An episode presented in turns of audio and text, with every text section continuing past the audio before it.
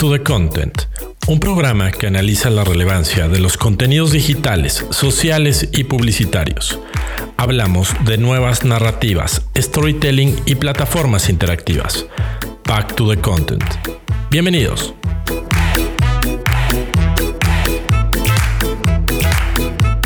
Amigos, bienvenidos a Back to the Content. Yo soy Gerardo de la Vega y este es nuestro programa número 72. Les agradecemos su preferencia y el escucharnos tanto en la versión en vivo como en plataformas de streaming de su preferencia. Es un gusto estar con ustedes y como siempre, cada semana tengo el gusto de hacer este programa con mi amigo y colega Alex Valencia. Alex, ¿cómo estás? Buenas noches. Muy bien, amigos. Buenas noches. ¿Cómo estás? Todo bien, mi estimado Alex, muchas gracias. Pues estamos con un programa 72 interesante. Justo hoy también tú y yo revisábamos el famoso Wrapped de Spotify acerca del programa. Y pues nada, ¿no? Agradecerles a todos ustedes su preferencia, su compañía. Para nosotros es un año de muchísimo crecimiento. Tanto en escuchas, en seguidores, en reproducciones. Un orgullo que este podcast se escuche en más de 13 países, lo cual nos motiva muchísimo, pues, para seguir adelante y seguir compartiendo con ustedes esta aventura, ¿no? Ya de más de un año nos acercamos sigilosamente hacia el más de un año. Así ya vamos para el segundo, ¿no? O sea, encaminados hacia el segundo. Y nos vamos encaminando y acercando hacia el programa número 100. Entonces, pues ¿cómo viste tú ese grab que nos acercaba Spotify hoy por la mañana? Sí, muy bueno. Sí, por supuesto, una gran noticia para cerrar el año, ¿no? Después de las noticias del Mundial, está muy bien tener una noticia de este estilo. No, por supuesto, es mucho más importante al final esto que hacemos tú y yo. Lo otro es más afición nada más, ¿no? Pero, no, muy bien. Sí, digo, me da muchísimo gusto, ¿no? Por supuesto, le mandamos saludos a quienes nos escuchan, ¿no? Bolivia, Argentina, Colombia, España, ¿no? Un montón de lugares de habla hispana. Por supuesto, México, ¿no? Sigue estando en el número 1 de nuestras escuchas, pero bueno, por supuesto, bienvenidos y gracias a todos los que nos escuchan en otros lugares. Y pues bueno, aquí seguiremos, ¿no? Haciendo este podcast que antes que nada, a ti y a mí nos divierte, nos gusta, y bueno, ya por supuesto, lo que venga después de eso, me parece que siempre es ganancia, ¿no? Totalmente de acuerdo. Y pues no para, ¿no? No para la cantidad de cosas que analizar, que platicar, las campañas, las tendencias, los fenómenos, los contenidos que compartir con ustedes. Así que, pues nada, hay Back to the Content para rato y no queremos dejar de mencionar y hacer una pausa y agradecerles su preferencia y su compañía, la cual nos congratula muchísimo. Y pues bueno, ¿te parece que con esto arrancamos 88 millas por hora, amigo? Muy bien, sí, démosle. 88 millas por hora, la sección donde analizamos las tendencias de la semana.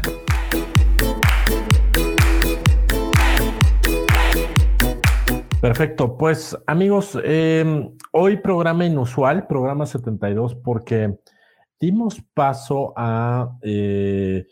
más notas en esta sección de 88 millas por hora, que es donde analizamos pues tendencias y fenómenos que están pasando alrededor de el contenido en plataformas digitales. Y quisimos hacer un espacio más amplio para esta sección en esta ocasión, en esta edición del programa, porque pues hay tres temas bien interesantes de los cuales vamos a platicar con ustedes.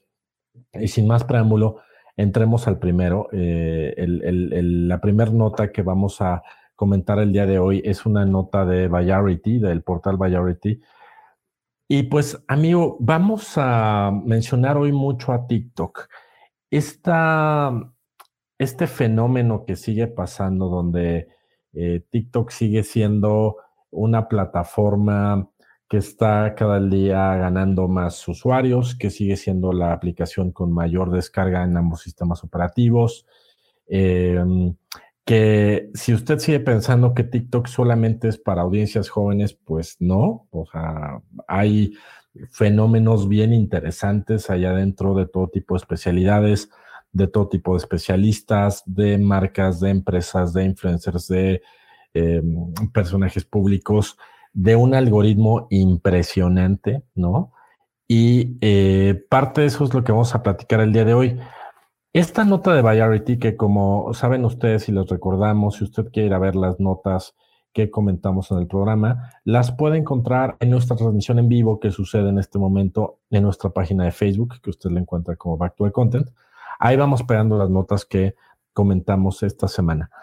Y pues, amigo, esta primera nota de Variety nos habla de cómo una de las industrias, pues yo me atrevería a decir que más ha cambiado desde que las plataformas digitales aparecieron, es la industria del cine, ¿no? La industria del cine, recordemos, existía por estas grandes casas productoras que, pues muy pronto, yo diría que desde la invención del séptimo arte comenzaron a surgir como estos monstruos, ¿no? Que eran los encargados de producir las películas, de contratar directores, productores, actores, actrices, guionistas, y ahí hay grandes nombres que siempre aparecían y marcas muy bien posicionadas, Warner Brothers, la Metro-Goldwyn-Mayer, Universal, Paramount, etcétera, etcétera, ¿no? Podemos hablar de muchas de estas grandes casas productoras que todos ubicábamos y que todos, o sea, la gran mayoría de los que éramos aficionados al cine, íbamos a la sala de cine a consumir sus estrenos y me atrevo a decir íbamos porque también sabemos que la caída de la gente que asiste a las salas cinematográficas, pues es una caída grande. ¿Por qué? Pues porque llegaron las plataformas de streaming, ¿no? Plataformas de las cuales hemos hablado muchas veces en este programa, Netflix, Disney+, Paramount ahora, Amazon, y siguen apareciendo ofertas, ¿no? Y siguen peleando por este mercado. Siguen siendo ahora ellas las que proponen contenidos y le dan salida por sus plataformas y esto ha generado todo este fenómeno. Entonces, ha cambiado todo esto, ¿no? Y la nota del día de hoy, pues, nos habla de nuevamente un fenómeno, yo creo que bien interesante, donde nos dice que de acuerdo a un estudio que menciona esta nota, el 52% de los usuarios activos en TikTok han descubierto a un nuevo actor, una nueva actriz, una nueva película o una nueva serie de televisión a través de TikTok. Entonces, las propias casas productoras están volteando a ver a TikTok como una plataforma de promoción y de lanzamiento de sus nuevos estrenos. Y nos ponen ejemplos como, por ejemplo, el lanzamiento de Paramount de Lost City, ¿no? Que tuvo un 82% de ahorro en promoción gracias a haber hecho esfuerzos a través de TikTok y una conversación 318% mayor que en los medios tradicionales, ¿no? Y aquí en esta bolsa meto también medios tradicionales como las propias redes sociales y otros espacios publicitarios digitales que serían ya medios tradicionales. Qué increíble, ¿no? Que ya los metemos en la misma bolsa que los espectaculares, que los trailers en televisión y demás, ¿no?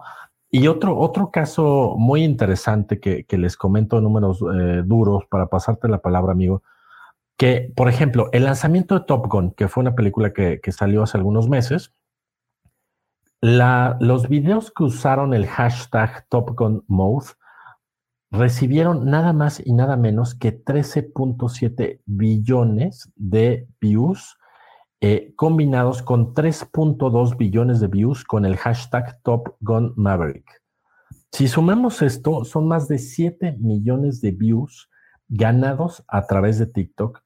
Obviamente sabemos del formato efímero rápido que tiene TikTok, pero, amigo, hablar de 7 millones de reproducciones, no hay punto de comparación. O sea, no hay medio que te pueda dar ese alcance, ni generar esa conversación, ni captar esa atención, ¿no?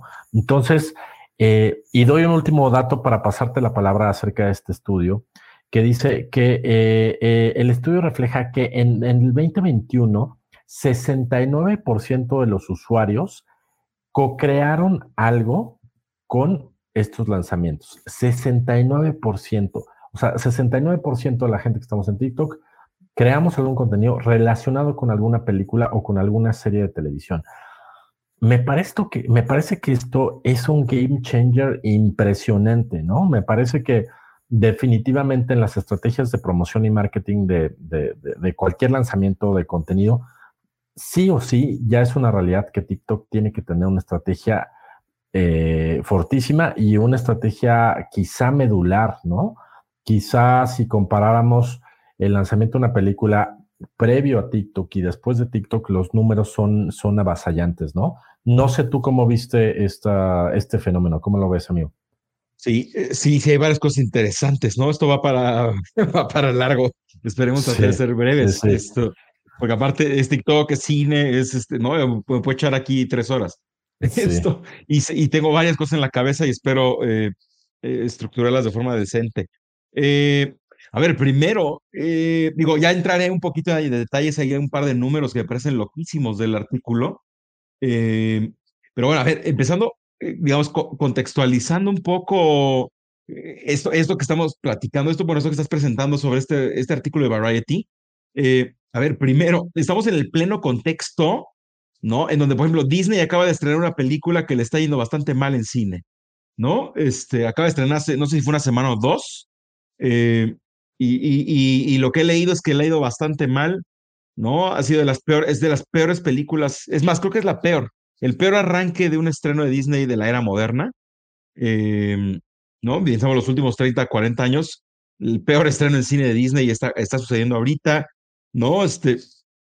Hoy justo acaban de lanzar, y me llama muchísimo la atención que en el artículo no mencionan a Disney nunca, pero justo hoy Disney, por ejemplo, lanzó el tráiler de la película de Indiana Jones, que se estrena el año que entra. No, me urge ir a ver, ya no me dio tiempo, hoy ha sido un día muy loco, pero me urge ir a TikTok a ver qué pasó con Indiana Jones, ¿no? Y si es un tráiler normal, digamos, Disney no se está subiendo a esto que el artículo dice, me llama mucho la atención porque aparte se juntan, ¿no? O sea, justo leí hace un par de días del fracaso de la película, hoy lanzan tráiler, y está todo este tema de TikTok, que ahorita ya le entraré y opinaré un poquito más. Y bueno, y otra cuestión de contexto que la verdad es el pretexto para, hablar de algo que me urge decir aquí, y es, no sé si ya viste o si ya vieron, escuchas, amigos que están escuchando el programa, el tráiler esta película muy bizarra de Cocaine Bear, ¿no? Que aparte está basada en un hecho real.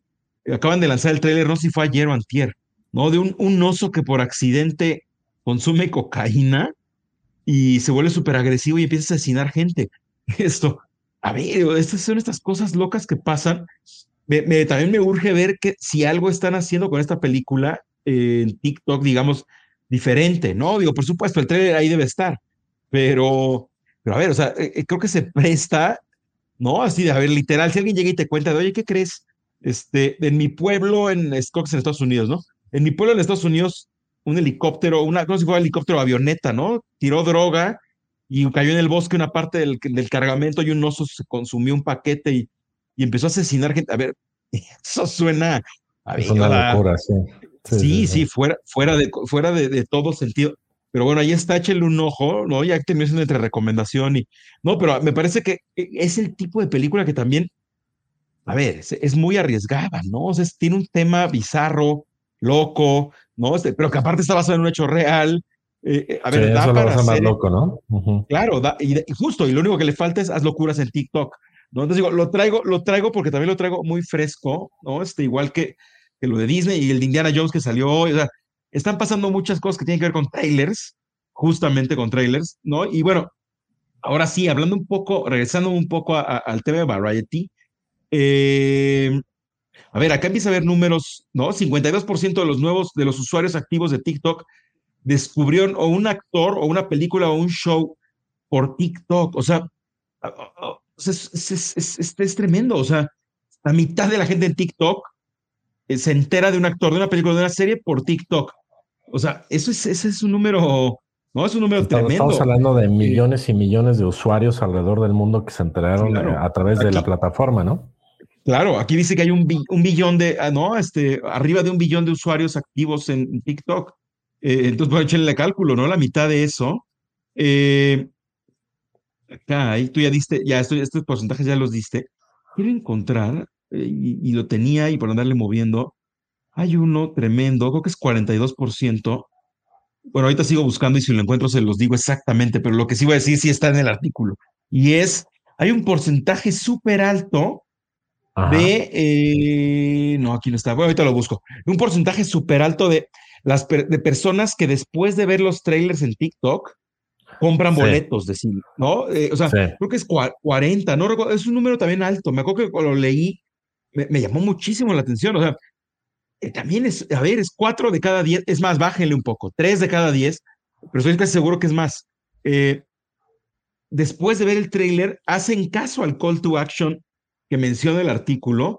Aparte, definitivamente échenle un ojo al artículo porque inclusive trae aquí algunas animaciones, ¿no? De Fandango y de algunas de las cadenas de cine, exhibidoras de cine de Estados Unidos, en donde, bueno, ahí viene cómo opera, cómo funciona, ¿no? Esto que están implementando de la mano del, obvio, está muy metido TikTok, ¿no? Aquí, de hecho, entrevistaron a 2 personas, ¿no? A una, creo, 2. Bueno, definitivo entrevistado a la persona que encabeza entretenimiento en TikTok, ¿no? Y bueno, y ahí menciona toda la estrategia que trae detrás de, a ver, ves el tráiler y entonces desarrollamos una cosita que te lleva, ¿no? Directamente a ver el showrunner, ¿no? O sea, los showtimes, perdón, o sea, te sale directo la cartelera, o sea, ves el tráiler, pum, cartelera, ¿no? Geolocalizado, ¿no? De inmediato te dice lo que está cerca de ti y a ver, ahí te sigues, ¿no? O sea, ya no te da chance a pensarle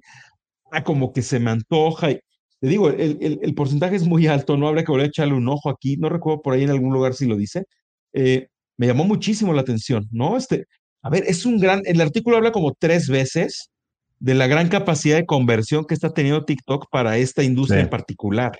Sí, sí. ¿No? A ver, conversión es sagrada, ¿no? Todo generador de contenido quiere convertir, ¿no? Y es más, hay quien ni convierte, ¿no? O sea, quien se anda quedando ahí con likes y con shares y con, ¿no? Con número, cantidad de seguidores. Bueno, acá TikTok de la mano de estos estudios, ¿no? Que menciona por acá, ¿no? Paramount, Universal, Warner Brothers. A ver, pues le están armando interesante. Tú ya mencionabas el caso, digo, eso me lo voy a brincar, ¿no? Ya mencionabas el caso de Top Gun, ¿no? Que es el caso, ¿no? Me parece que ahorita es el caso de éxito que deben de presumir, pero hay otros, ¿no? Y bueno, definitivo, vale la pena, ¿no? También quienes nos escuchan por aquí recomiendan un par de hashtags que seguir, recomiendan algunas cuentas de TikTok, ¿no? Tanto de distribuidoras, no, exhibidoras de cine y estudios, ¿no? Aquí están Cinemark, AMC, Fandango, Regal, y por el lado de las productoras Paramount, Universal, Warner, ¿no? Las que decía yo. Vale la pena también seguirlos. Ahí está como los best practices de esta industria en TikTok, ¿no? Aquí sí, y peco de ignorante, y corrígeme, esto que nos están presumiendo y que se ve maravilloso, según yo no está jalando en México, ¿no? O sea, me refiero... no lo han implementado todavía con las exhibidoras mexicanas, ¿no? O sea, según yo en México, y perdonen si me estoy súper equivocando, puede ser que me esté equivocando, yo no he visto aún que las cuentas latinoamericanas, justamente de Paramount, de Warner, ¿no? Cuando decíamos Universal Pictures, etcétera, tengan acuerdos con Cinemex, Cinépolis, etcétera. En el caso de México, por supuesto, los que nos escuchan en otros países tienen sus propias exhibidoras.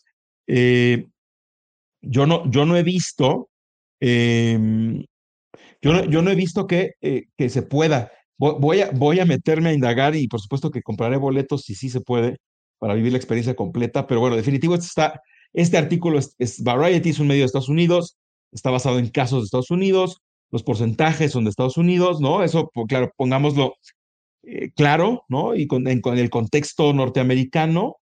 Pero bueno, ahí está, ¿no? Es un caso súper interesante eh, en donde se reúnen industrias poderosas, ¿no? O sea, la industria de las redes sociales, ¿no? Ya TikTok nos había advertido hace varios meses, nosotros no somos una red social, ¿no? Somos una plataforma de entretenimiento. A ver, bueno, pues aquí están dejando de manifiesto que si bien ellos no son dueños de las películas, ¿no? No por ahora, no me sorprendería que fue el siguiente paso, pero sí está haciendo unas alianzas muy importantes con estas compañías, tanto productoras como exhibidoras, ¿no? La industria en general, y sigo tratando de buscarles el porcentaje, pero no lo veo, ya me jugó mala pasada. Prometo que lo encontraremos esto. Pero perdón, ya estoy de regreso, amigo. Aquí en los problemas técnicos, pero ya estoy de regreso. Sí, no te preocupes. Yo mientras aquí seguía con mis reflexiones y mi monólogo. Y justo diciéndole a la audiencia, ¿no? Y justo te fuiste de la señal cuando decía, ¿no? Que en México todavía no está jalando, según yo, ¿no? Algo similar a esto. Sí, yo no he visto a Cinépolis, Cinemex, etcétera, digamos, metidos al punto de a ver, ves un tráiler, le das clic y puedes comprar un boleto Cinemex, Cinépolis, según yo no. Según yo no tampoco, pero creo que deben estar a... O sea, si esto no está en tu... Si no está en tu estrategia en enero del 23, estás en problemas, ¿no? O sea, el estudio sí está basado en Estados Unidos, pero exacto. Creo que este fenómeno va a pasar en 3 segundos, ¿no? O sea, claro. Imagínate que alguien hiciera este estudio en México, estoy seguro que igual estamos descubriendo... películas y trailers y demás por esta vía, ¿no? Me acuerdo, ¿te acordarás cuando vino Dani González de la Vega, que platicábamos con ella? Nos decía sí. De un perfil que resumía las películas creo que en 1 o 2 minutos y que era un fenómeno en TikTok maravilloso, ¿no? Me acuerdo, sí. Me acordé de eso que nos comentó aquí en el programa. Pues todos estos fenómenos, o sea, están brutales. Y algo que yo no dejaría de mencionar de la nota tampoco es... Hablan de la combinación con una buena estrategia de influencer marketing. O sea, es decir, si tú sumas, además, diciendo, la nota dice, si tú sumas a tu estrategia, que lo están haciendo estas productoras, influencers que les vas a dar $200, a lo mejor estás asegurando 10 millones de views por esos $200. No hay punto de comparación entre lo que cuesta, para la gente que no está familiarizada, tú correr un tráiler de una película en una sala de cine comercial es carísimo, es carísimo. Contratarte un espectacular, correr una pauta televisiva, una pauta en radio, una pauta en redes sociales, puede ser mucho más caro y no necesariamente va a tener este alcance, ¿no? ¿Cuánta gente ve tu tráiler previo a otra película? ¿Qué te gusta? Que la ven 100, 200 personas a lo mucho. No hay punto de comparación que digas, ya no voy a invertir ahí. Mis trailers ya, imagínate esto, amigo. O sea, que el trailer dejara de correr en la sala cinematográfica, ¿no? Esta tradición milenaria de quiero llegar temprano porque quiero ver los trailers de la siguiente película que voy a ver. ¿Qué crees? A lo mejor ya no van a pasar porque ya la productora va a decir, ya no le meto lana ahí. Prefiero meterle el 5% de ese presupuesto a influencers en TikTok. Y voy a tener un alcance mucho más brutal y voy a lograr alcances y views y boletos vendidos y muchas otras cosas que no suceden de esta manera.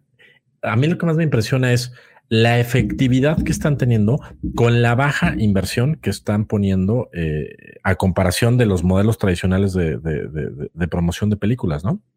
Exacto. Sí, tal cual. Sí, está buenísimo el caso. La tendencia, ¿no? Aparte, esto me parece que abre posibilidades a otras industrias, ¿no? Ya no solo es un tema del cine, ¿no? Puede pasar con muchos otros, ¿no? Televisión, etcétera, o sea, turismo, o sea, no se puede empezar a pasar cosas interesantes. La verdad, me sigue sorprendiendo ¿no? la manera en la que TikTok está haciendo cosas, ¿no? Justo estoy leyendo un libro que habla principalmente sobre el fundador, ¿no? De TikTok. Uh-huh. Y a ver, el foco en el algoritmo, o sea, tanto que decimos todo el mundo, el algoritmo de TikTok es el mejor, el algoritmo de TikTok. A ver, ¿no? El tipo lleva 20 años trabajando en industria de internet, ¿no? O sea, en cosas que tienen que ver con internet. Y a ver, o sea, siempre ha sido un obsesionado de los algoritmos, ¿no? desde otros proyectos, inclusive antes de TikTok, ¿no?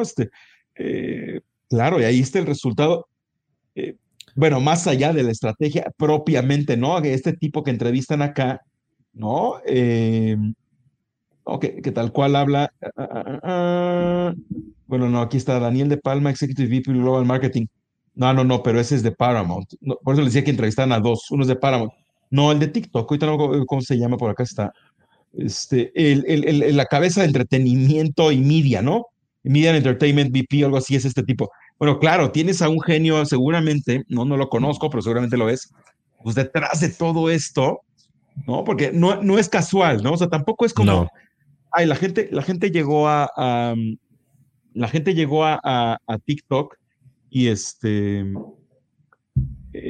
¿no? Y puso sus trailers y funcionó maravilloso, ¿no? Sí, hay toda una estrategia detrás, hay un equipo. Tú y yo conocemos a mucha gente que es más casi cada semana de trabajar TikTok, sí. En México, ¿no? O sea, llegan y crece.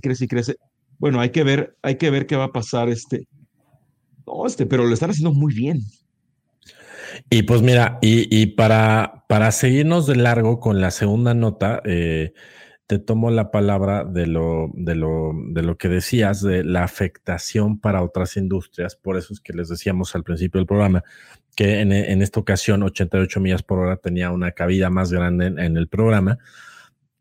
Una nota de Business Insider que coincide, ¿no? Y también si usted indaga en Variety, que es otro medio que estamos hablando, hay una nota también sobre lo mismo. La industria de la música.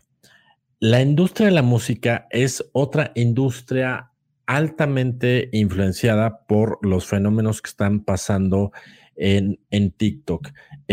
Le doy algunos datos de la nota que traemos de Business Insider, que reitero, estamos compartiendo en nuestra transmisión en vivo en la página de Facebook. Vale muchísimo la pena que si estos temas son de su interés, usted los vaya a revisar estas notas de detalles, porque traen muchos números duros que valen la pena. Y lo que nos dice esto es que, a ver, el 67% de los usuarios de la aplicación, o sea, de TikTok, están buscando en alguna plataforma de streaming alguna canción después de que la escucharon en TikTok. 67%, es decir, casi 7 de cada 10 usuarios de TikTok van a una plataforma como podría ser un Amazon Music, un Spotify, un Apple Music, van a buscar la reproducción de la canción del artista del álbum que está funcionando en ese momento, ¿no? Entonces, una vez más, volvemos a hablar de otra industria que está con un boom impresionante. Y aquí hay algunas entrevistas muy interesantes. Por ejemplo, entrevistan a una persona llamada Kristen Bender, que es de Universal Music Group, diciendo, chécate qué interesante está este punto, amigo. TikTok ha traído una parte sustancial que es el storytelling de los artistas, ¿no? Este storytelling que a lo mejor antes... Se lo dábamos a MTV a través de los videos, ¿no? ¿Y qué crees? Pues ya cambió. O sea, ahora la irrelevancia que tendría un canal como MTV o como un VH1, ¿no? Que ya estamos hablando de prehistoria musical, ¿no? Y antes decíamos, no, las redes sociales mataron a MTV, ¿no?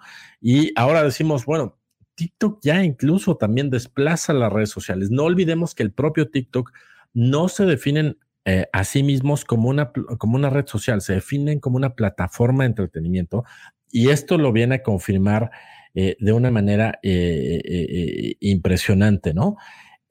Otro fenómeno bien interesante es que la mayoría de las canciones que tienen este fenómeno viral y exponencial dentro de la plataforma llegan al número 100 de Billboard o al número 50 viral de Spotify. O sea, es decir, TikTok, me atrevo a decir, sin un afán de fanatismo, por estos números que estamos revisando y estos fenómenos que estamos viendo, pues yo me atrevo a decir que cada semana está siendo este gran motor, este gran acelerador de estas industrias Y hablamos por aquí la semana pasada de el fenómeno Spotify, ¿no? Este acaparamiento de las reproducciones, pero por otro lado también criticado por lo poco que ganan los artistas, pero este boom que te puede dar, y habla también la nota de gente ya haciendo música dentro del propio TikTok, ¿no? Mencionan un rapero haciendo música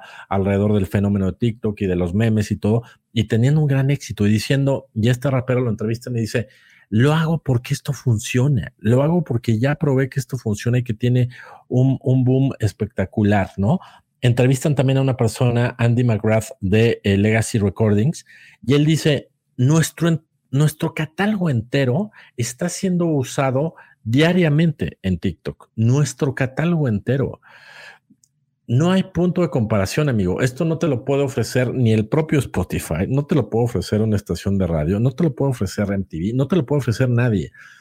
Porque es un fenómeno combinado, lo que bien decías tú, algoritmo, usuarios, apropiación, co-creación y no sé si compartes mi emoción, pero a mí me parece maravilloso porque creo que hay una apropiación en el buen sentido de la palabra, de la obra artística. No es una piratería, sino yo me apropio una canción que me gusta y con eso hago un video viral y puedo hacer un video de mí, que no es el caso, pero corriendo en las mañanas, ¿no?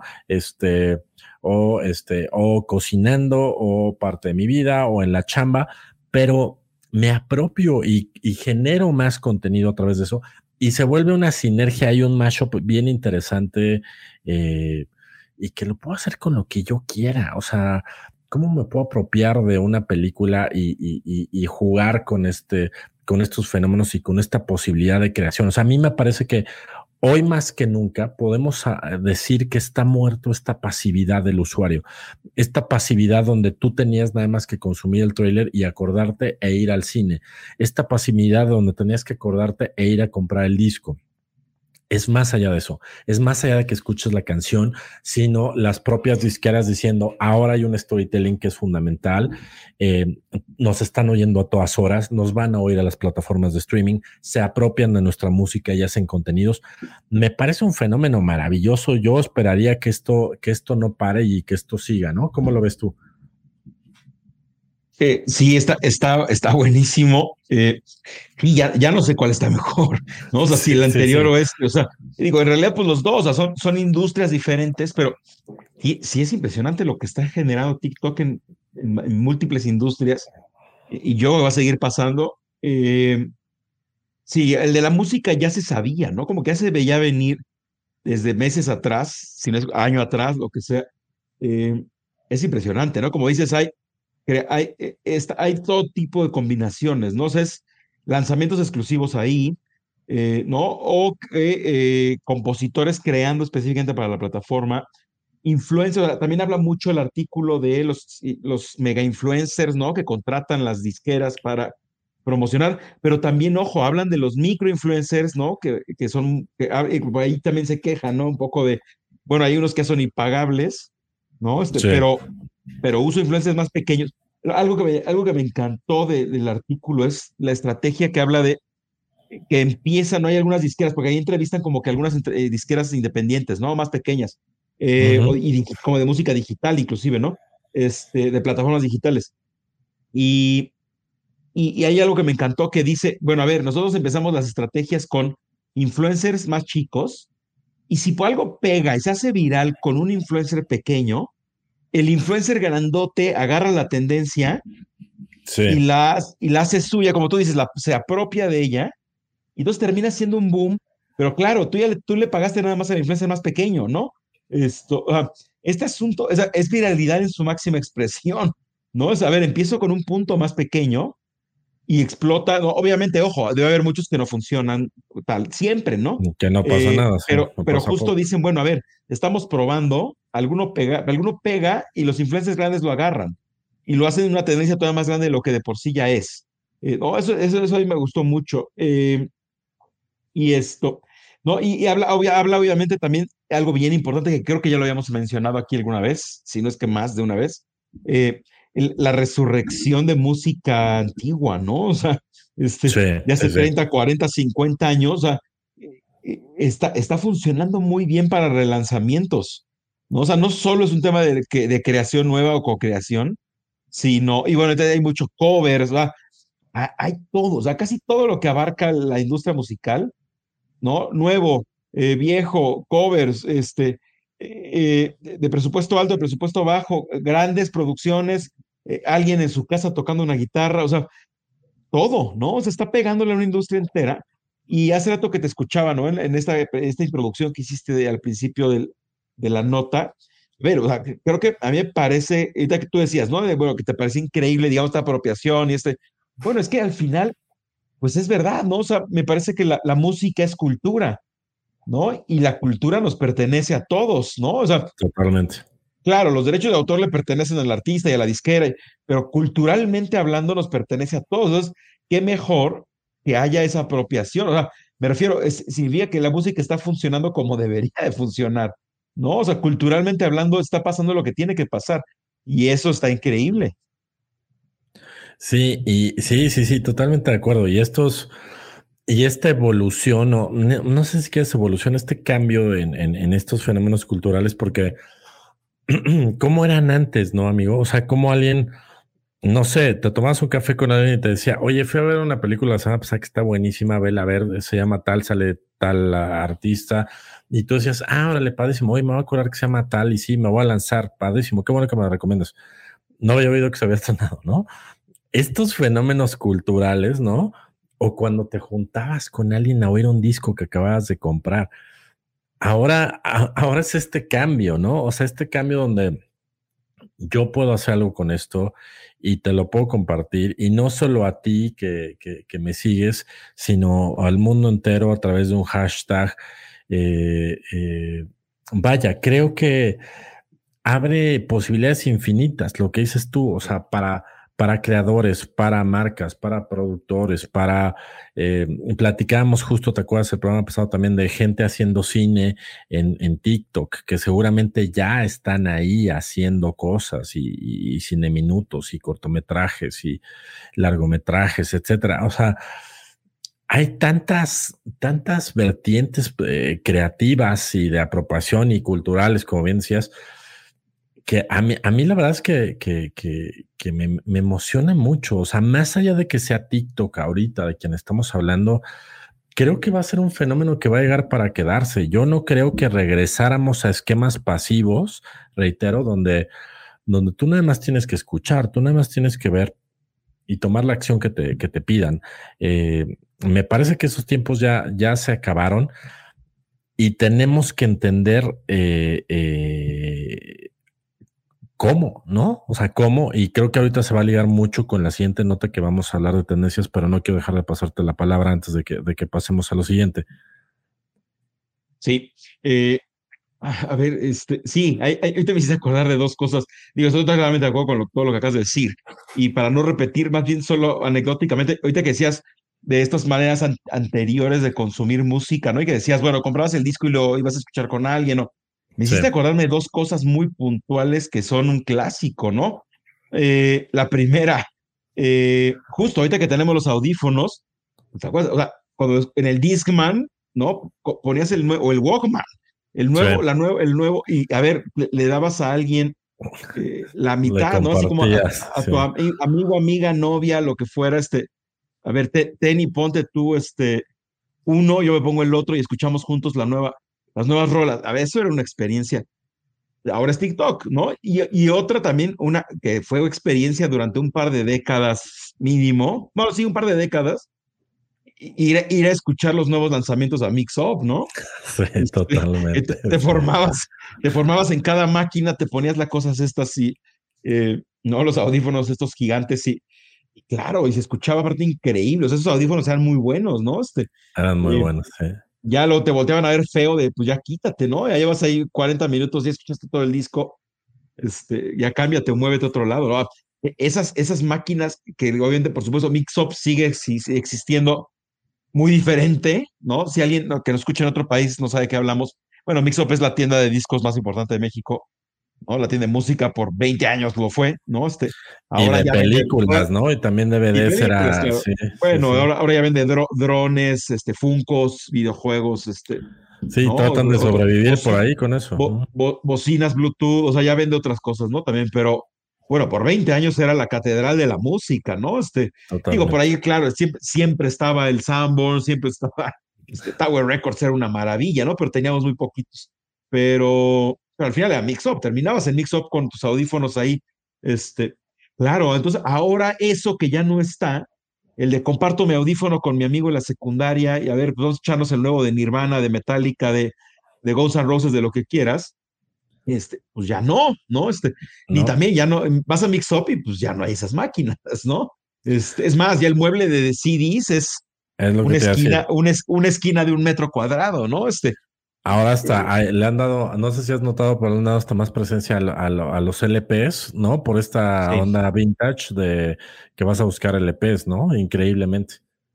Claro, entonces al final, exactamente, a ver, los hábitos, como bien sabemos, ¿no? Los hábitos de consumo, en este caso de música, cambiaron y TikTok lo entendió perfecto una vez más, ¿no? O sea, esta industria, y aparte esta industria, yo te diría por un lado pobre industria, pero por otro lado, bendita, ¿no? Le llegó el MP3 avasallador, ¿no? O sea, brutal. Primero en sus versiones piratas, ¿no? Napster, LimeWire, etcétera, que todos pasamos por ahí, ¿no? Por ahí está el meme, ¿no? De descargabas una canción y 20 virus, ¿no? Y luego, claro, llegó Jobs, ¿no? Con iTunes, con iPod, vamos a legalizar el MP3, y fue un trancazo para esta industria. No la supieron entender, la pasaron muy mal, ¿no? Se negaban al MP3 y, claro, el MP3 llegó para quedarse. Y las tiendas transaccionales, ¿no? De tu canción por dólar, que fue éxito rotundo, ¿no? Pagas $1, ya no tienes que comprar el disco completo, escuchas solo lo que quieras escuchar. Y pensábamos que eso se iba a quedar por 20 años, ¿no? O 30, o 40, y de repente, pues no. O sea, ya también el mismo iTunes murió, al menos en su versión. Bueno, sí murió, ¿no? Es Apple Music ahora. Bueno, sigue existiendo el softwarecito iTunes, ¿no? Pero ese modelo transaccional, pues ya ni quien lo pele, ahora es con la llegada de Spotify, otra innovación más, ¿no? Otra disrupción ahí en esa industria. Ahora por streaming, y cuando creíamos que Spotify, ya no se quedó, el MP3 transaccional de una canción a la vez por $1, pues no pudo quedarse más de 20 años reinando. Claro, dijimos, no, ahora son las suscripciones, ¿no? Y está Spotify, y está Apple Music, y está Amazon Music. Págales una mensualidad y escucha All You Can Eat, ¿no? Al estilo Netflix. Uh-huh. Y tómala, ahora llega TikTok. Tú también quítate, ¿no? O sea, esta industria, si hacemos cuentas, ¿no? O sea, estamos en el 2022, échale un poco más de 20, ¿no? O sea, el iPod creo que fue 2003, ¿no? Pero ya por ahí del 99, 2000 ya andábamos dándole a los MP3 piratas. O sea, échale unos 25 años, ¿no? Redondeémoslo. Hace 25 años estábamos escuchando CDs. Sí, increíble. Eso es una locura, o sea, es una verdadera locura. Me parece que esta industria le gana casi a todas, al menos de las que yo me acuerdo ahorita, ¿no? Sí, sin duda.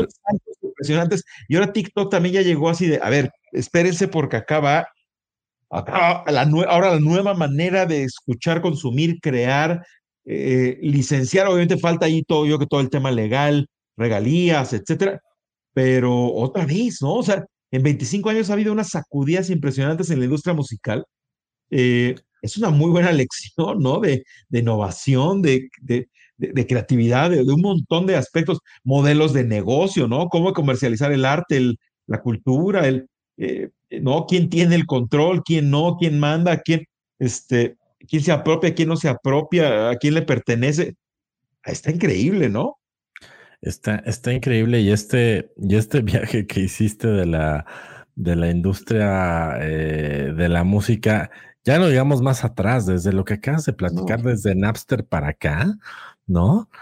Es una locura, o sea, es una locura todo lo que pasó y todo lo que cambió y todo lo que nos apropiamos. Ojo, hay muchas cosas que no están funcionando bien, ¿no? Sobre todo el tema de, yo diría que el tema más crítico es la remuneración para los creadores artísticos originales, claro, ¿no? Llámese músicos, guionistas, cinematógrafos, creadores artísticos, ya sentamos a disciplinas como pintura, escultura. Bueno, a ver, todo, o sea, seguimos en deuda con muchísimos de estos creadores. Pero mira, fenómeno, ahí tienes, mira, hasta para los que nos escuchan, aquí Alex está enseñando su Discman y su primer iPod, que ya son reliquias de museo, ¿no? Pero yo todavía por ahí guardo un regresador de cassette, estos que venían afuera del metro, ¿te acuerdas? Que dabas los de Ferrari rojo. Los de cassette de música que te venían. Te los venían afuera del metro y eran unas cositas como que le dabas la vuelta y te removinaba rapidísimo un cassette, una cosa maravillosa que me encontré el otro día. Dije, otra cosa del baúl de los recuerdos, mira nada más. Mira nomás una BlackBerry ahí.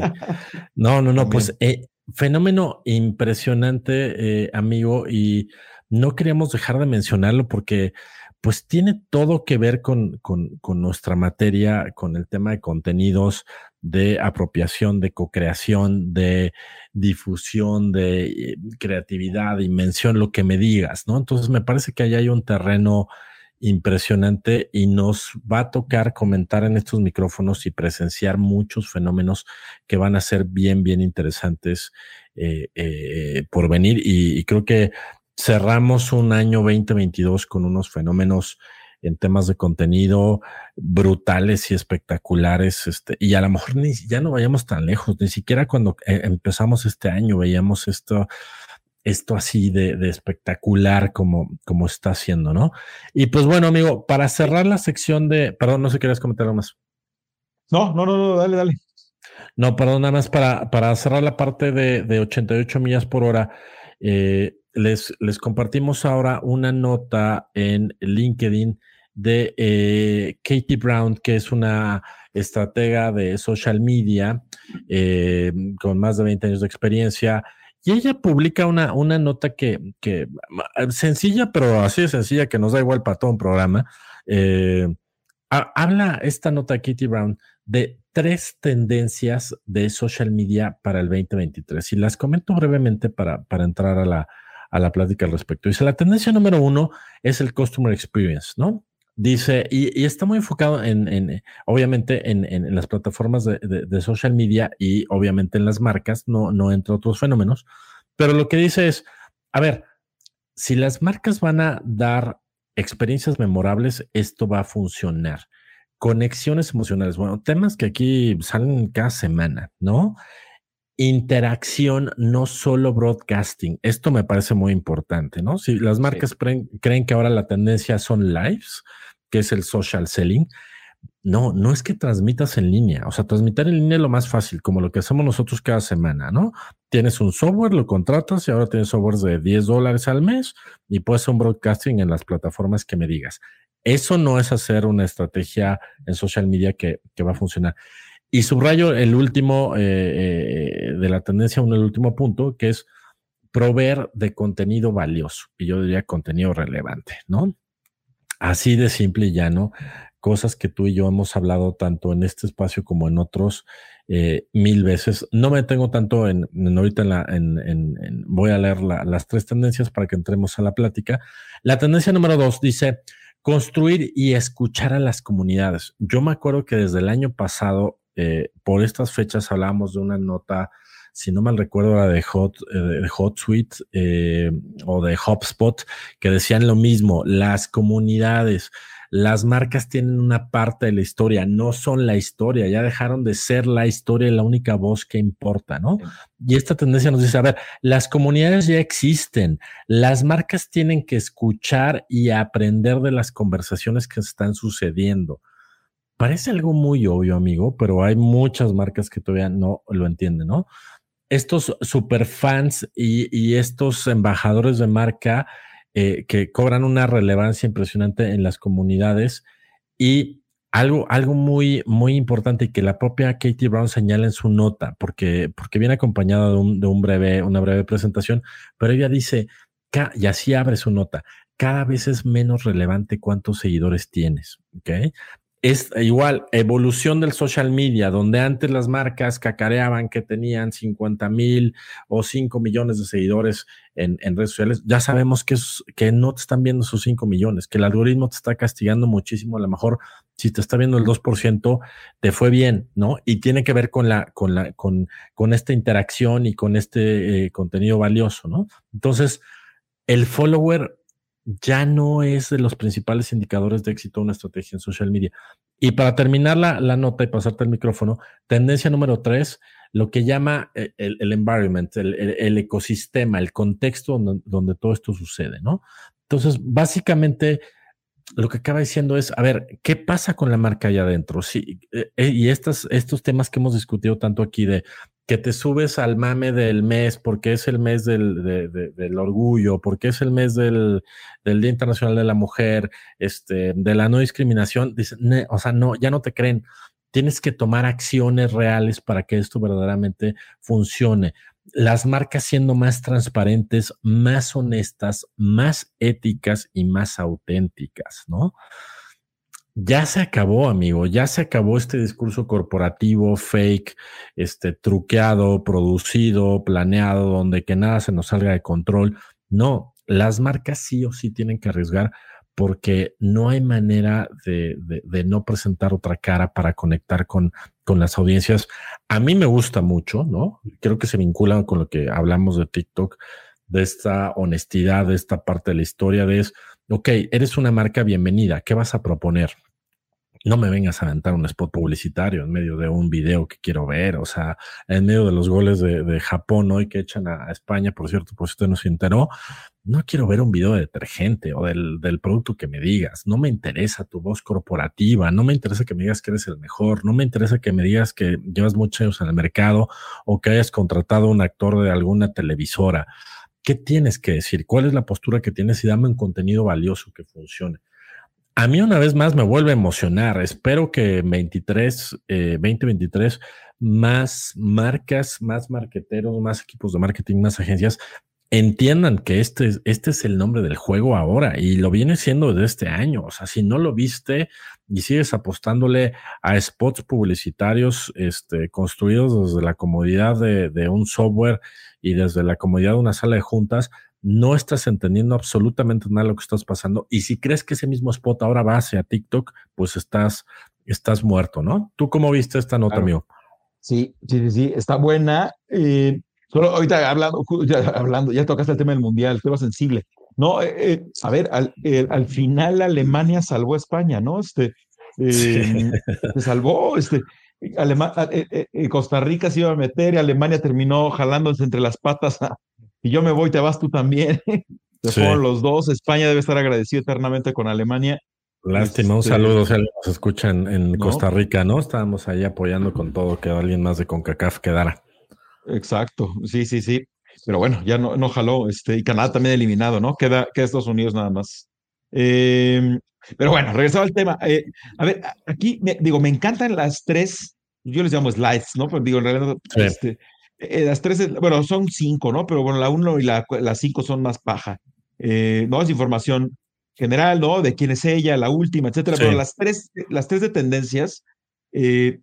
Yo la verdad digo, ojo, me encanta lo que dice ahí, porque aparte en buena medida es lo que hemos estado diciendo y haciendo durante tiempo, ¿no? Sí. Justo yo estoy ahorita metido en un proyecto que tiene que ver con la 3, ¿no? Pero me gustan dos cosas. Bueno, no, una no me gusta y la otra sí. Lo que no me gusta es que se le llame tendencias. Yo la verdad no creo que sean ya tendencias. Yo creo que ya es una realidad, ¿no? Yo le llamaría realidades o recordatorio. A mí lo que me gustaría que dijera ahí es recordatorio 1, recordatorio 2, recordatorio 3. O sea, me parece que todavía es muy noble decirle a esto tendencia cuando tiene un buen rato, sobre todo la 1 y la 2. Y ojo, la 3 tampoco tiene nada de nuevo. Pero a ver, lo que está en el slide 1 Te juro, o sea, hace 10 años ya lo estábamos haciendo. Y en México, no digo ni siquiera Estados Unidos. En Estados Unidos tienen 15. No, sí, y en Europa sí, también. Sí. En UK tienen 18, ¿no? Pero a ver, o sea, este tema de experiencias memorables, contenido emocional, para crear conexiones, interacción, no solo... Ese de interactuar y no solo broadcasting es importante. Otra vez, me parece que es un gran recordatorio. Contenido valioso, a ver, eso tiene, te lo juro, más de mínimo 10 años. Te digo, sería como warning, ¿no? Si todavía no lo haces, esto ya tiene 10 años. Empezaron los primeros 8, 7 más o menos los que siguieron, ¿no? Y 3 años, muchos ya, ¿no? O sea, antes de la pandemia ya era un tema importante, ¿no? Ahora, me parece que van en orden, ¿no? Lo otro que me gusta es como la secuencia. Me parece que lo hace esta mujer, inclusive a propósito, ¿no? Es como, primero cumple el 1, ¿no? Si logras el 1, pásate al 2, ¿no? Me parece que va un poco por ahí. Digo, no necesariamente son pasos, ojo, pero creo que sí la lógica me va a... O sea, atiende el 1, ¿no? Atiende y entiende el 1. Ahora, el 2 de comunidades también, ¿no? Esto tiene mucho tiempo. Es más, Mark, antes de perder la cabeza con el metaverso, su palabra favorita era comunidad. Ahora ya cambió a metaverso, ¿no? Pero antes, o sea, busquen videos de Mark hace 5 o 7 años. Sí. Su discurso era la comunidad. Todo discurso era comunidad. O sea, no, tampoco tiene nada de nuevo, ¿no? Pero bueno, otra vez, me parece un gran recordatorio, ¿no? El construye y escucha, ¿no? Involúcrate, más no comandes, ¿no? No dirijas comunidades. Créalas, foméntalas. Que la gente se haga de ellas. No, ahí está el ejemplo de qué está pasando con la música en TikTok, ¿no? Justo yo por eso decía que, a ver, ¿quién va a terminar teniendo? ¿Quién se apropia? ¿Quién es dueño? ¿Qué? No, otra vez, más allá del tema de autoral, etcétera. No, hay ahí temas bien interesantes y las comunidades. Y el 3, creo que es el más fresco, ¿no? El que tampoco tiene nada de nuevo, pero bueno, ojo, sí, la pandemia nos abrió ahí un hueco ahí, ¿no? Una laguna negra ahí en medio, ¿no? Muy oscuro el asunto. Pero bueno, al final también, ¿no? El tema de medio ambiente, de las causas sociales, del impacto social, del impacto ambiental, es un tema muy, muy, muy, muy caliente. Es más, y te digo, me consta porque te digo, justo estoy involucrado en un proyecto de ese de naturaleza ahorita y claro, es el tema o lo otro, hay 2 o 3 grandes, ¿no? Pero y aquí en me encanta muchísimo, ¿no? Bueno, aquí dice, no, customers don't want to hear buzz. O sea, nadie quiere escuchar palabras como green y sustainable. Lo que quieren ver es acción y valores, ¿no? Y ahí lo ponen mayúscula. Claro, y tú lo decías muy bien ahorita. O sea, a mí la parte que más me gustó de 3 es déjate payasadas, iba a decir otra cosa, pero no, nos van a vetar, si digo esa palabra. No, déjate de payasadas. Y vuélvete actúa, real, ¿no? Y vuélvete claro, real y honesto, claro, y comprometido con algo. O sea, ¿cuántos años llevamos diciendo paren de cambiar el logo en junio, arcoíris? Y claro, mientras eres la empresa más homofóbica de la historia, tienes los directivos más misóginos de la historia, pero eso sí, tu logo es moradito y le pones moñito morado. Y explotas trabajadores en un país asiático o latinoamericano, cabrón. Claro, o sea, eso ya no puede pasar. O sea, es mejor no hacer nada. O sea, yo mi consejo a muchos clientes actualmente es, si no estás listo para el 3, ¿no? Para este 3 que estamos hablando, si no estás listo para el 3, mejor no lo hagas. Ni le juegues, o sea, no, el 3 no se puede hacer a medias. O sea, no, o lo haces bien y le entras y es así, a ver, verdaderamente me preocupa la gente en pobreza extrema de México, ¿no? O el hambre en África, o ¿no? El Amazonas en destrucción total, ¿no? Devastación de recursos naturales. A ver, si te importas algo, ¿no? Si no, mejor no te metes, ¿no? O sea, sigues sacando tus comerciales de lo que quieras, ¿no? De pañales, papel de baño, jugos, galletas, ropa, zapatos, ¿no? Lo que vendas. Pero a ver, si le vas a entrar, éntrale bien, ¿no? No esas campañitas así de 3 meses, ¿no? Con un eslogan bonito y ¿no? Sales y entregas un poquito de caridad. A mí me parece que aquí lo único que le faltó a ella es decir, pues yo lo agregaría, es de mi cosecha, ¿no? Al final, ella es la autora de esto, pero yo agregaría en la 3, el no confundamos las verdaderas causas sociales o proyectos de impacto social y ambiental con caridad, ¿no? Las marcas están muy acostumbradas a la caridad, ¿no? Voy y regalo, ¿no? Voy y dono, voy claro, y regalo. No es compromiso ni es ideología, ¿no? Es caridad. Claro, o sea, claro, o sea, vas, ¿no? Y ahorita que viene el invierno, ¿no? Ahorita van a salir y van a regalar 2,000 cobijas, ¿no? En la calle. Claro, y a ver, ¿y qué pasa de enero a noviembre de 2023? ¿Qué vas a hacer? Ah, no, es que espérate, viene el Día de las Madres, viene Back to School, viene... Claro, entonces es... A ver, ¿de qué te sirvió salir y dar unas cobijas en diciembre? Si realmente... A ver, esas personas necesitan ayuda todo el tiempo, ¿no? No es como que una cobija les cambió la vida, toda su vida, ¿no? Claro, en el momento le quitaste el frío, está muy bien, es una acción puntual, pero hay marcas que por su tamaño, su naturaleza, a ver, ojo, si una pequeña empresa, ¿no? Sale y regala cobijas, sí, a ver, es un gran paso, ¿no? Pero a ver, que una marca, ¿no? Que vende millones y millones y millones de dólares, sale, regala cobijas y el resto del año se preocupa por otras cosas y vender su producto. Es muy falso, ¿no? Como tú decías. Totalmente. Eso me parece que ya no les construye marca, les perjudica, ¿no? La marca que sale una vez al año a plantar arbolitos un domingo. A ver, es un buen paso, ¿no? Es una buena intención, pero esas empresas enormes, ¿no? Así de, a ver, vamos a recoger basura.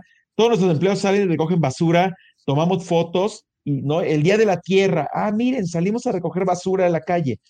Bueno, a ver, y los otros 364 días del año, ¿qué onda? Ah, no, pues me dediqué a otra cosa. Entonces, a mí me parece, y ¿sabes qué? Y ahorita que lo pienso, aparte de agregar el bullet de no confundamos la causa social, los proyectos sociales, el impacto social ambiental con caridad, agregaría otro bullet, ¿no? Que es, si le vas a entrar a temas ambientales y sociales, no los puedes ver como campañas. O sea, no les puedes poner tiene que ser una postura.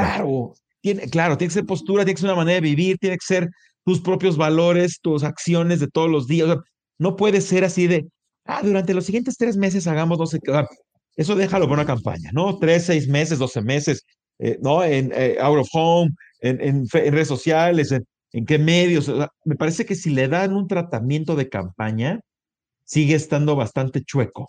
¿No? O cojo, ¿no? No, algo no está bien. Ojo, al menos desde mi perspectiva, ¿no? Algún día será interesante que invitemos a alguien que sí se dedique full time a estos proyectos del 3, pero estoy casi seguro que nos van a decir lo mismo, ¿no? O sea, no le puedes dar un tratamiento. A ver, ahí están los casos, ¿no? Y son de 2018, ¿no? Ya envejecieron. Pero los recordaremos, ¿no? Por siempre. El caso famoso de cerveza indio, ¿no? El caso de Hershey's, claro, le dieron el tratamiento de campaña, ¿no? A ver, contántate unos influencers, sal, regala comida, otra vez la caridad, ¿no? Hashtag, matemos el hambre, o quién sé cómo se llamaba esta cosa. Y luego, ¿qué pasó? Escándalo, va para abajo. Estos no pueden ser campañas. Me parece que son programas. Es más, y las empresas que realmente están comprometidas, así le llaman, ¿no? Nuestros programas sociales, y tienen un tratamiento diferente, ¿no? Claro, que al final construye marcas, sí, que al final te sirve para cacarear, sí, que al final te sirve para que la gente tenga más engagement contigo también, pero eso no significa que el origen de todas esas cosas sea una campaña como tal, ¿no? Yo agregaría esos 2 bullets y me parecería una joya de posteo, ¿no? Que ojo, otra vez, me parece que si le cambias lo de trend por recordatorio, mejor todavía, ¿no? Ella se le hubiera jugado a ver, esto no es nuevo, pero por lo visto muchos siguen sin hacer caso, ahí va otra vez, ¿no? Porque realmente no me parece que sean tendencias, pero ojo, al final me parece buenísimo, ¿no? O sea, yo ya salvé las imágenes, es un muy buen overview, porque luego estos reportes de tendencias 2023 de social media, que son 38 páginas que nadie ve, ¿no? Exacto, a la página 8 ya te entró una llamada, ya tienes que hacer otra cosa. Este está buenísimo porque en una lectura de 3 minutos, 4, te deja ir lo que ya deberías de estar haciendo, y si no lo estás haciendo, enciende focos amarillos, naranjas o rojos, ¿no? Sí, y sí, totalmente de acuerdo, amigo. Creo que sería un material, sí, yo igualmente ya lo guardé, que más sea de que nosotros lo compartamos en presentaciones, talleres, clases y demás, recomendación, vaya usted a ver esta nota e imprima esos 3 slides para su sala de juntas, ¿no? Y voltéenlo a ver si están cumpliendo algo de esto cuando tomen decisiones acerca de sus estrategias de marketing y de social media para el próximo año. Y se vincula esto rápidamente, amigo, porque nos colgamos con 88 millas por hora. Rápidamente, hablando de nuestra sección, el laboratorio del Doc. El laboratorio del Doc. Los casos que analizaremos esta semana. Esto que vamos a platicar a continuación tiene todo el vínculo con lo que estás diciendo el último, de verdaderamente tomar una postura, ¿no?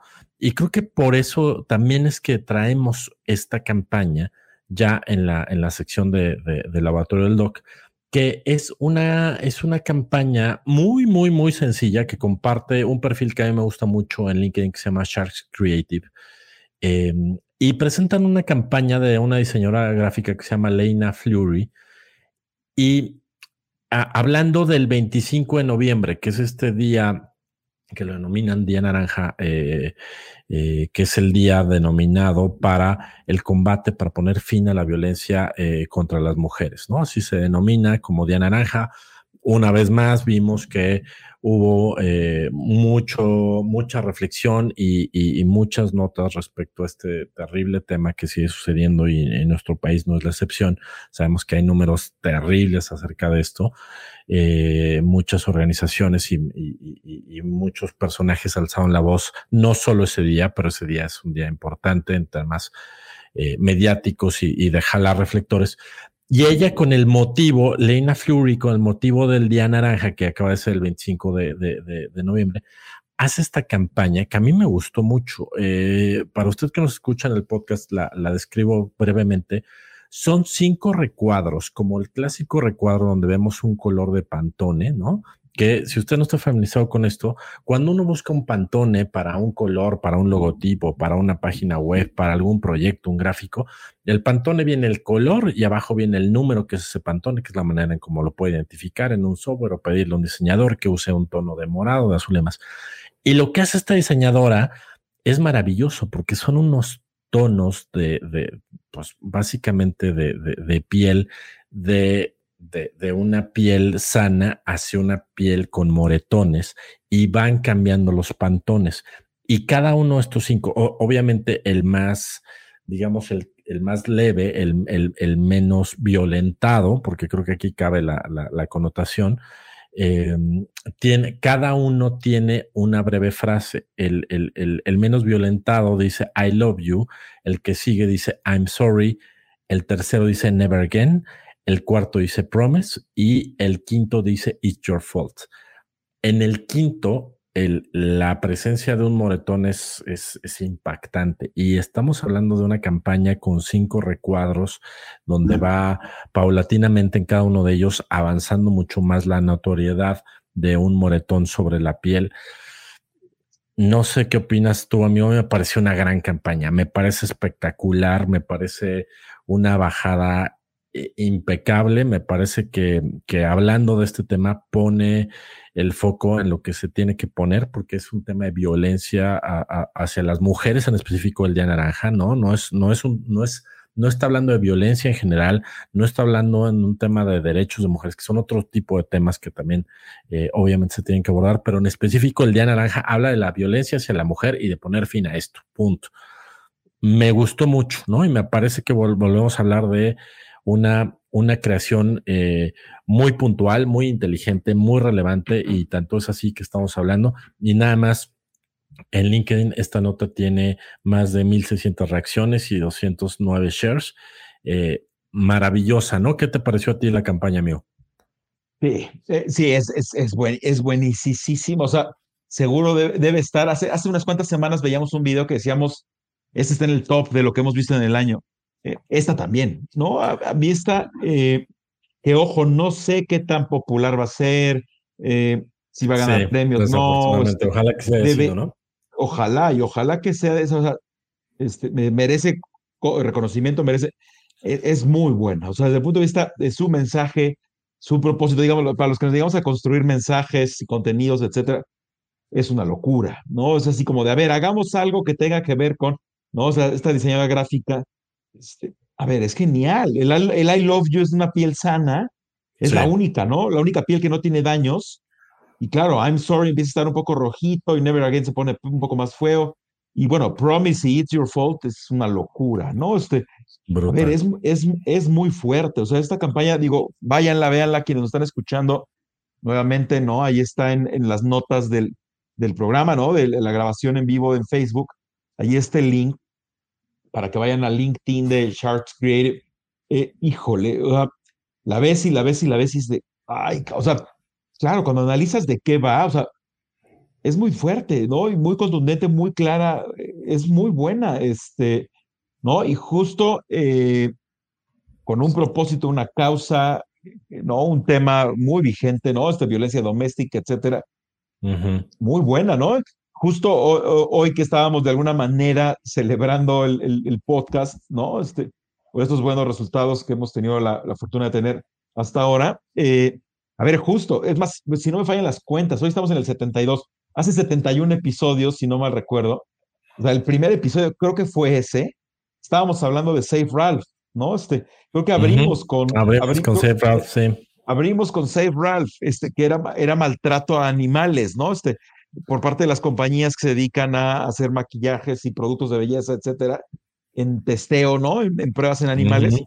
Que también en su momento, y me acuerdo el recuento del año pasado, en diciembre, que por cierto habrá que ver si hacemos eso o no, que el año pasado dijimos, bueno, a ver, lo mejor del año, y Save Ralph era así de, wow, sí. Bueno, qué curioso que otra vez algo que tiene que ver con maltrato, o sea, qué tan retorcida está la humanidad que por segundo año una de las mejores campañas, ojo, al menos para mí, digo, tú no lo has dicho aún, pero al menos para mí, una de las mejores campañas de al menos que han pasado por esta sección, ¿no? De Laboratorio del Doc, otra vez tiene que ver con maltrato, ¿no? Ahora doméstico. Híjole, algo estamos haciendo mal como raza para que las campañas más impresionantes pasen por ese tema, ¿no? Pero regresándome al tema original, claro, desde el punto de vista de contenido, desde el punto de vista del mensaje mismo, es muy buena, ¿no? Muy, muy buena, limpia, concreta, la entiendes en 30 segundos, pero no significa que porque sean 30 segundos o 20 o 15 o 60 va a pasar rápido. Fuerte, ¿no? Muy fuerte. O sea, la entiendes muy rápido, pero te taladra la cabeza, ¿no? Y el corazón por un buen rato. Claro, y destapa coladeras, ¿no? Abre ahí puertas incómodas, ¿no? Y claro, hace una gran reflexión, ¿no? Ajá. Sí, totalmente. A ver, esta campaña pega a muchos lugares, ¿no? A muchas personas, tanto violentadas como violentas. Sí, claro, es el tipo de campañas y el tipo de ejercicios creativos, ¿no? Muy bien por ella, ¿no? Leina Fleury. Claro, estas cosas hay que seguirlas haciendo, levantando la voz, levantando la mano. Claro, si no, lo único que va a pasar es que, ¿no? Que arruinemos nuestra propia raza, ¿no? Y ahí sí lo único que faltará pues, es que ya llegue un meteorito y mejor tantán, ¿no? Pero claro, si queremos que mejoren las cosas, en muchos sentidos, me parece que hay que seguir levantando la voz, levantando la mano. Ahí está, ¿no? Sí, me parece una gran ejecución, una gran idea, bien llevada, bien realizada, bien planteada, usando Pantone, un gran ejemplo, claro, porque claro, pudo haber sido algo más, todavía más visual. Sí. No usando Pantone, simplemente así de. Pero a ver, los Pantone, el hecho que este Pantone ahí le pone un grado de sutileza y de fineza increíble, ¿no? Lo quita lo burdo, uh-huh. Sigue siendo muy fuerte, pero le quita lo burdo o lo uh-huh. grotesco. Y lo clichero, ¿no? Ajá, y lo clichero. Uh-huh. Claro, la cara golpeada, que eso lo hemos visto, ¿no? El ojo cerrado. Lo hemos visto en muchas campañas. Uh-huh. Que ojo, también tiene su impacto, también tiene su propósito, pero bueno, este tiene una finura y una originalidad y a la vez una potencia increíble. Sí, y algo decías ahorita, nada más que retomo para cerrar el tema. Nosotros lo llamamos campaña, pero tú también le llamaste ejercicio creativo, porque sí, no está firmado por una marca, ¿eh? Es una propuesta, es un ejercicio creativo de esta diseñadora.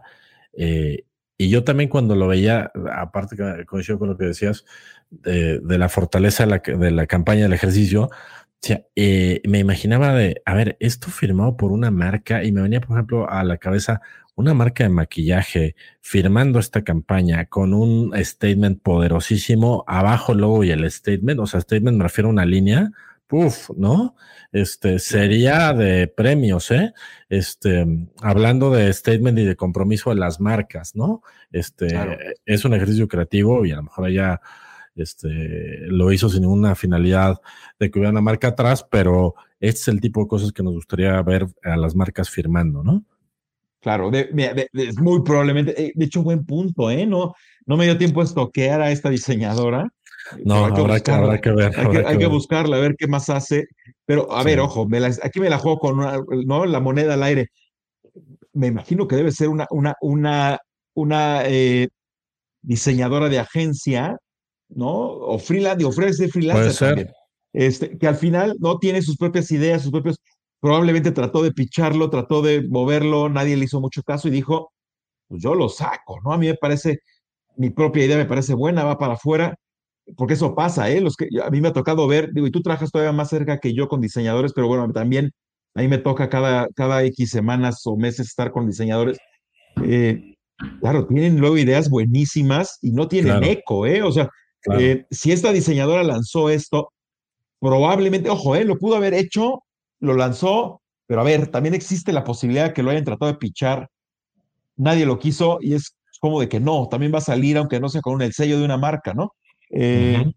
Como dices, sería fantástico que una marca hiciera este tipo de cosas, pero bueno, mientras no esté esa marca por ahí, pues qué bueno que ella lo hace, lo saca, ¿no? Da para analizar, da para aprender, ¿no? En escuelas de diseño, en escuelas de publicidad, en escuelas de marketing, etcétera. Claro, esto debería ser slide, ¿no? Sí. Aprendizaje, ¿no? Escuela de creatividad, etcétera.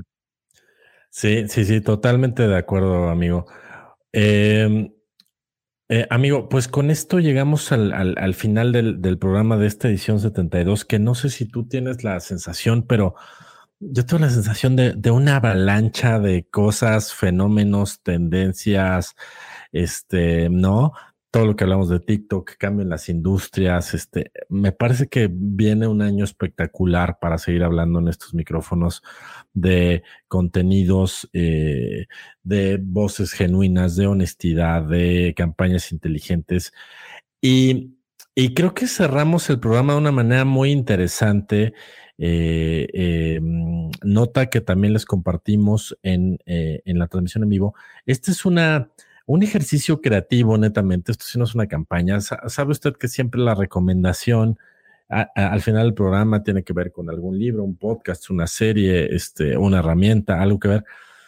Y en esta ocasión me atrevo a decir, y corrígeme si estoy mal, mi estimado Alex, que no habíamos recomendado algo así. Me parece que es hasta un ejercicio que usted le podría poner a sus hijos, a sus sobrinos, o usted mismo ponérselo a hacer, ¿no? Yo lo vi por ahí pasar en LinkedIn, me pareció maravilloso. Es un video que, hablando de ejercicios creativos y de jugar con elementos que dan nuevos significados, ¿no? Es un ejercicio donde este creador se pone a jugar con una famosa bolsa Ziploc, plumones y papel y simula lo que es una linterna y el dibujo atrás que usted quiera ponerle. A mí me parece que es un ejercicio maravilloso, divertido. Lo vi y captó mi atención, decir, a ver, no entendí cómo lo hizo. Estoy viendo algo que es como con papel, con una bolsa, no entiendo, y simulan como una linterna alumbrando a una granja llena de animales y luego te pasan el proceso de cómo lo hicieron.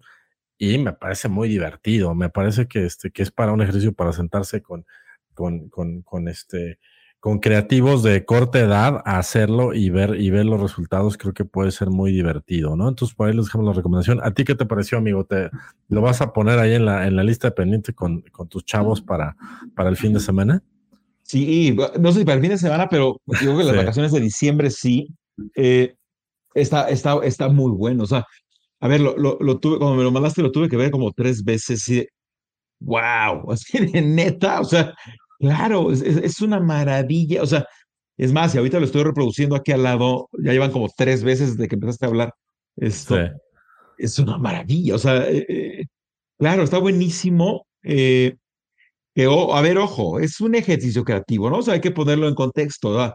Sí, no, sí, tampoco es como que va a resolver los problemas del mundo, etcétera. Pero a ver, sí está fantástico. Es una buena lección, una gran lección creativa.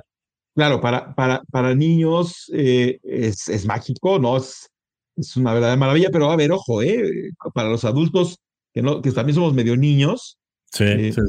Uf, o sea, claro, a ver, ¿qué no podías hacer? A ver, ojo, aquí tenemos la versión cortita, pero a ver, mi cabeza desde hace rato, no, bueno, desde ayer, no sé cuándo me mandaste esto, antier, creo, esto ya era así como, a ver, ¿se podría hacer un cortometraje stop motion con esta técnica? O sea, se me empezó a ocurrir, o sea, en vez de linterna, o sea, en mi cabeza empezó si no fuera una linterna y fuera un, cualquier otro objeto, no, a ver, da para unas cosas increíbles. Me encantó, la verdad. Sí, más allá de propiamente la linternita. Sí. Y hasta ejercicio creativo para taller de creatividad, ¿no? A ver qué se te ocurre, ver qué otros elementos podrías jugar con estas tres cosas y ver qué demonios resulta, ¿no? Exacto. A ver, no.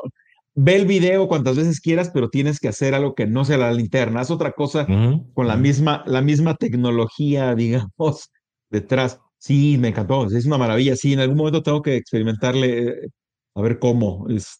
Digo, más allá de copiar propiamente la linterna, que creo que con mis hijos sí puede funcionar muy bien. Híjole, sí se antoja probar otra cosa que no sea la linterna. Sí.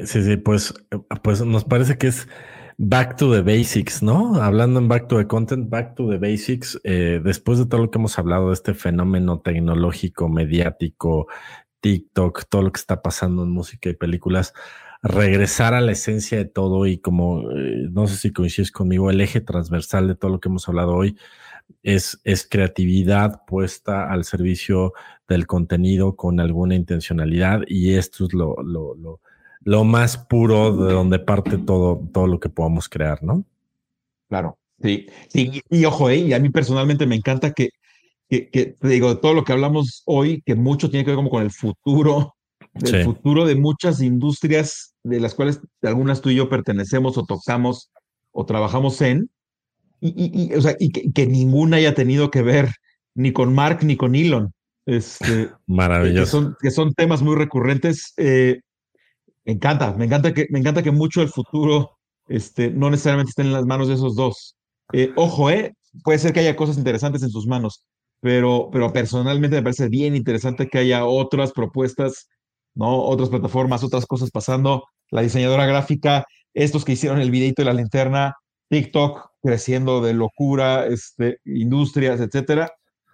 No, es como dices, puede ser emocionante el 2023. Ante toda la oscuridad económica que puede haber, etcétera. Sí. Bueno, hay cosas también positivas de frente, ¿no? Totalmente de acuerdo, amigo. Pues sí, un programa que creo que nos inspira mucho. Nos costará trabajo conciliar hoy el sueño después de esta avalancha de temas. Pero como siempre fue un placer compartir el programa contigo, amigo. ¿Dónde te encuentra la gente en redes sociales? Me encuentran en Twitter como @AlexVase, LinkedIn como Alejandro Valencia Serpel o Alex Valencia Serpel, y bueno, por supuesto ahí los veré y nos conectamos.